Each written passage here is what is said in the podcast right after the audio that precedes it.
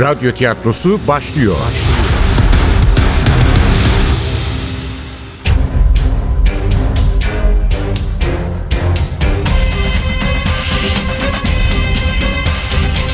Sultanı Öldürmek 14. Bölüm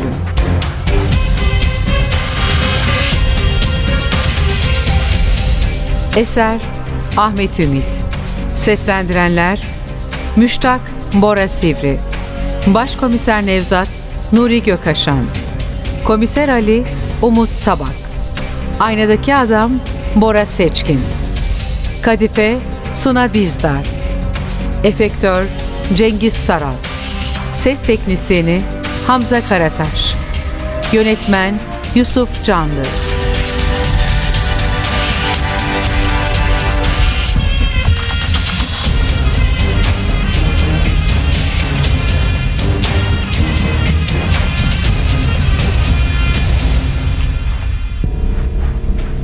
Günaydın. İçeri girdiğimi fark eden kır saçlı polis gülümseyerek ayağa kalktı. Ama Babinger'in Fatih Sultan Mehmet ve Zamanı kitabının Türkçe nüshasını elinde tutuyordu hala. Kusura bakmayın masanıza oturdum. Fatih en çok merak ettiğim padişahlardan biri. Babinger'in kitabını görünce dayanamadım. Daha birkaç ay önce bitirmiştim. Elbette inanmadım sevimli polisin Fatih merakına. Nusret'in yatak odasında da aynı kitabı buldukları için ağzımı yokluyor. Günaydın. Tarih seviyorsunuz demek. Ha, çok severim. Tarihçilere büyük saygım vardır. Annem tarih öğretmeniydi. Sizin gibi uzman değil. Lisede. Rica ederim. Öyle tarih öğretmenleri vardır ki bizim profesörlerden çok daha değerli insanlardır. Ben Nevzat. Başkomiser Nevzat. Arkadaşımız da Ali, komiser Ali. Ne kadar çok kitabınız varmış. Başkomiserimin evindekilerden bile fazla. Sever misiniz kitapları? Severim aslında da pek vakit olmuyor. Dostoyevski'nin bir kitabını okumuştum. Ee, siz vermiştiniz ya başkomiserim. Neydi ya? Hani bir öğrenci var hukuk mu ne okuyor. Tefeci bir kadını baltayla doğuruyordu para için. Sonra vicdan azabına dayanamayıp teslim oluyordu. Allah iyiliğini versin Ali. Nasıl unutursun? Suç ve Ceza Dostoyevski'nin başyapıtı. İşte gelmiştik yine Dostoyevski'ye. Sadece Dostoyevski mi? Babinger'in Fatih'i de buradaydı.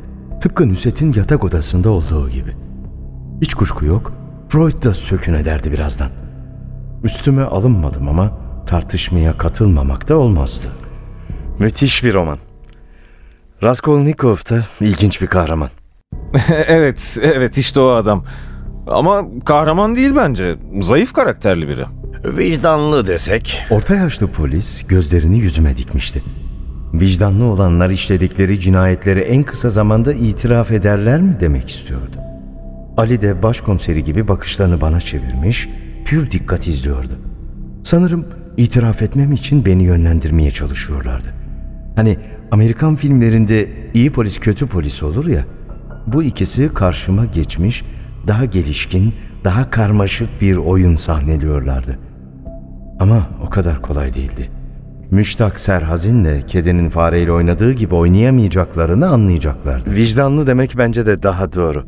Birini öldürdükten sonra insan yaşamını nasıl sürdürebilir ki? Hiçbir şey olmamış gibi. Ee, size nasıl yardımcı olabilirim? Yoksa şu hırsızlık meselesi mi? Ne hırsızlığı? Mahallemize bir hırsız çetesi dadandı. Kapısını yoklamadıkları ev kalmadı. Ama siz bu meseleyle ilgili değilsiniz galiba. E, değiliz. Biz cinayet masasındanız. Tam karşımda duruyordu. Yaptığım her hareketi görebilecek bir konumda. Yardımcısı Ali ise yandan beni süzüyordu. Tabii başkomiserinin kaçırdıklarını o görecek. Tecrübeli iki avcı gibi etrafı çevirmiş, üzerime çullanmak için yanlış yapmamı bekliyorlardı. Bir an elim ayağım boşalacak sandım. Banyo aynasındaki adamın marazi sesi çınladı kulaklarımda. Zayıf olduğunu ikimiz de biliyoruz. Karakterin zayıf. Galiba haklıydı. Ben bu işten kurtulamayacaktım. Neredeyse vazgeçecektim ki hayır dedi içimdeki kahraman. Yoksa şeytan mı demeliyim? Onlara kim olduğunu göster. İster ruhumun derinliklerinde gizlenen ve nadiren ortaya çıkan o kahramandan gelsin, ister dün geceye kadar aramın çok da iyi olduğunu söyleyemeyeceğim şeytandan hoşuma gitti bu kötücül yönlendirme. Cinayet masası mı? E, bir şey mi oldu? Buyurun oturun isterseniz. Yo, niye oturayım ki? Neler oluyor? Nüset, Nüset Özgen'i tanıyor musunuz? Tabii tanıyorum. Daha dün telefonla konuştuk. Zaten bugün de buluşacaktık. Bugün de buluşacaktık. Nereden çıkmıştı şimdi?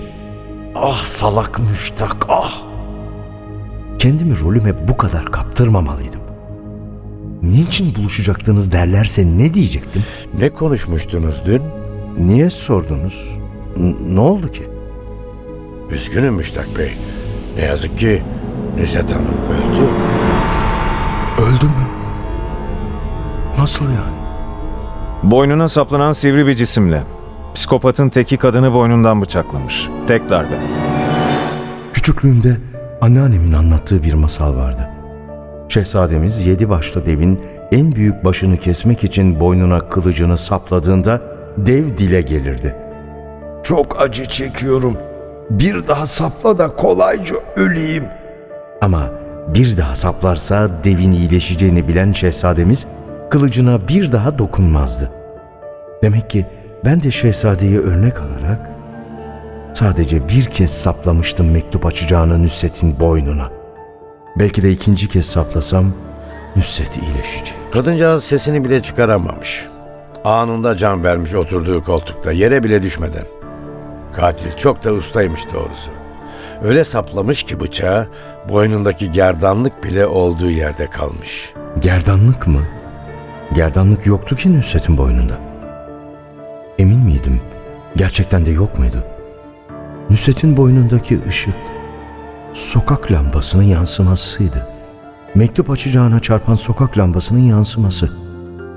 Ha, hayır gerdanlık falan yoktu. Kesinlikle yoktu. O zaman benden sonra gelen bir... Biri mi? Evet. Nevzat tutmasa yere düşecektim. Öyle ani bir baş dönmesi. Ani bir sarsıntı. A- a- aman Mü- Müştak Bey dikkat Tamam edin. tuttum başkomiserim. Şöyle koltuğa taşıyalım. İki polisin kollarında bir katil. Aman Allah'ım. Müştak Bey. Ne oldu size? Ne zaman girdi bu kadın içeri? Bir süre baygın mı kaldım yoksa? E, ba- bu baygınken konuştu mu? Su yetiştirin su iyi gelir. Yavaş yavaş aydınlanan dünya, belirginleşen yüzler, eşyalar, kitaplar, fotoğraflar. Düşman tarafından ele geçirilmiş sığınağım, çalışma odam. Düşman mı? Hiç de düşmana benzemiyor bu Nevzat. Sanki 40 yıllık dostmuşuz gibi. Ama haksızlık da etmeyeyim. Adam da hala çırpınıyordu benim için. Pencere Ali. Şu pencereyi biraz aralasana. Açılan pencereden içeri süzülen gün ışığı, kapalı odanın ağır havasını tazeleyen buz gibi rüzgar... Derin derin çektim içime. Düzenli nefes alın Müştak hocam. Düzenli. Müştak hocam mı? Düzenli nefes alırken bu kır saçlı başkomiser de beni sevdi galiba diye geçirdim aklımdan. Sonra bunun ne kadar tehlikeli bir kan olduğunu fark ettim. Daha iyisiniz ya Müştak hocam. Yüzünüze biraz renk geldi. Şu sudan da bir yudum için. Kadife yine karşımda. Boş kuyuya düşen taş gibi saatlerdir tek lokma girmeyen midemde tatsız bir ağırlık oluşturdu damlalar. O anda anladım baş dönmesinin nedenini. Açlık. Ama dün öğleden beri yemek yemediğimi açıklayamayacağım için iyiyim dedim.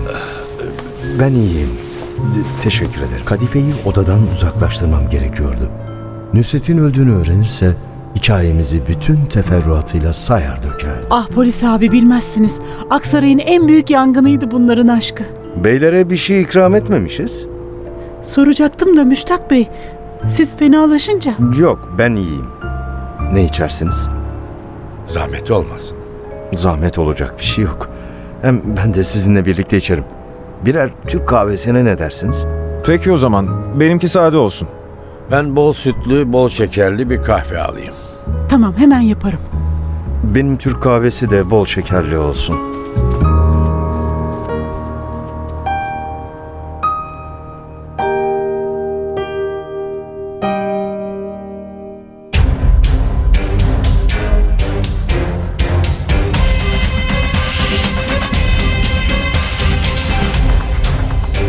Sultanı öldürmek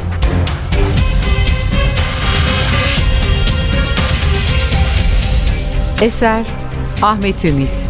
Seslendirenler Müştak Bora Sivri. Başkomiser Nevzat Nuri Gökaşan. Komiser Ali Umut Tabak.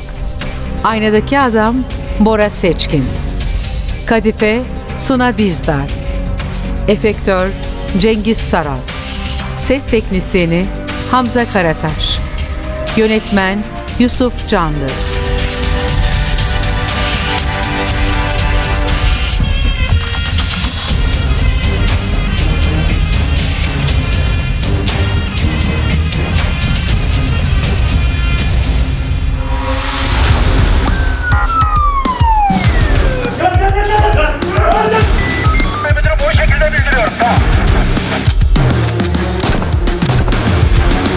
Radyo tiyatrosu sona erdi.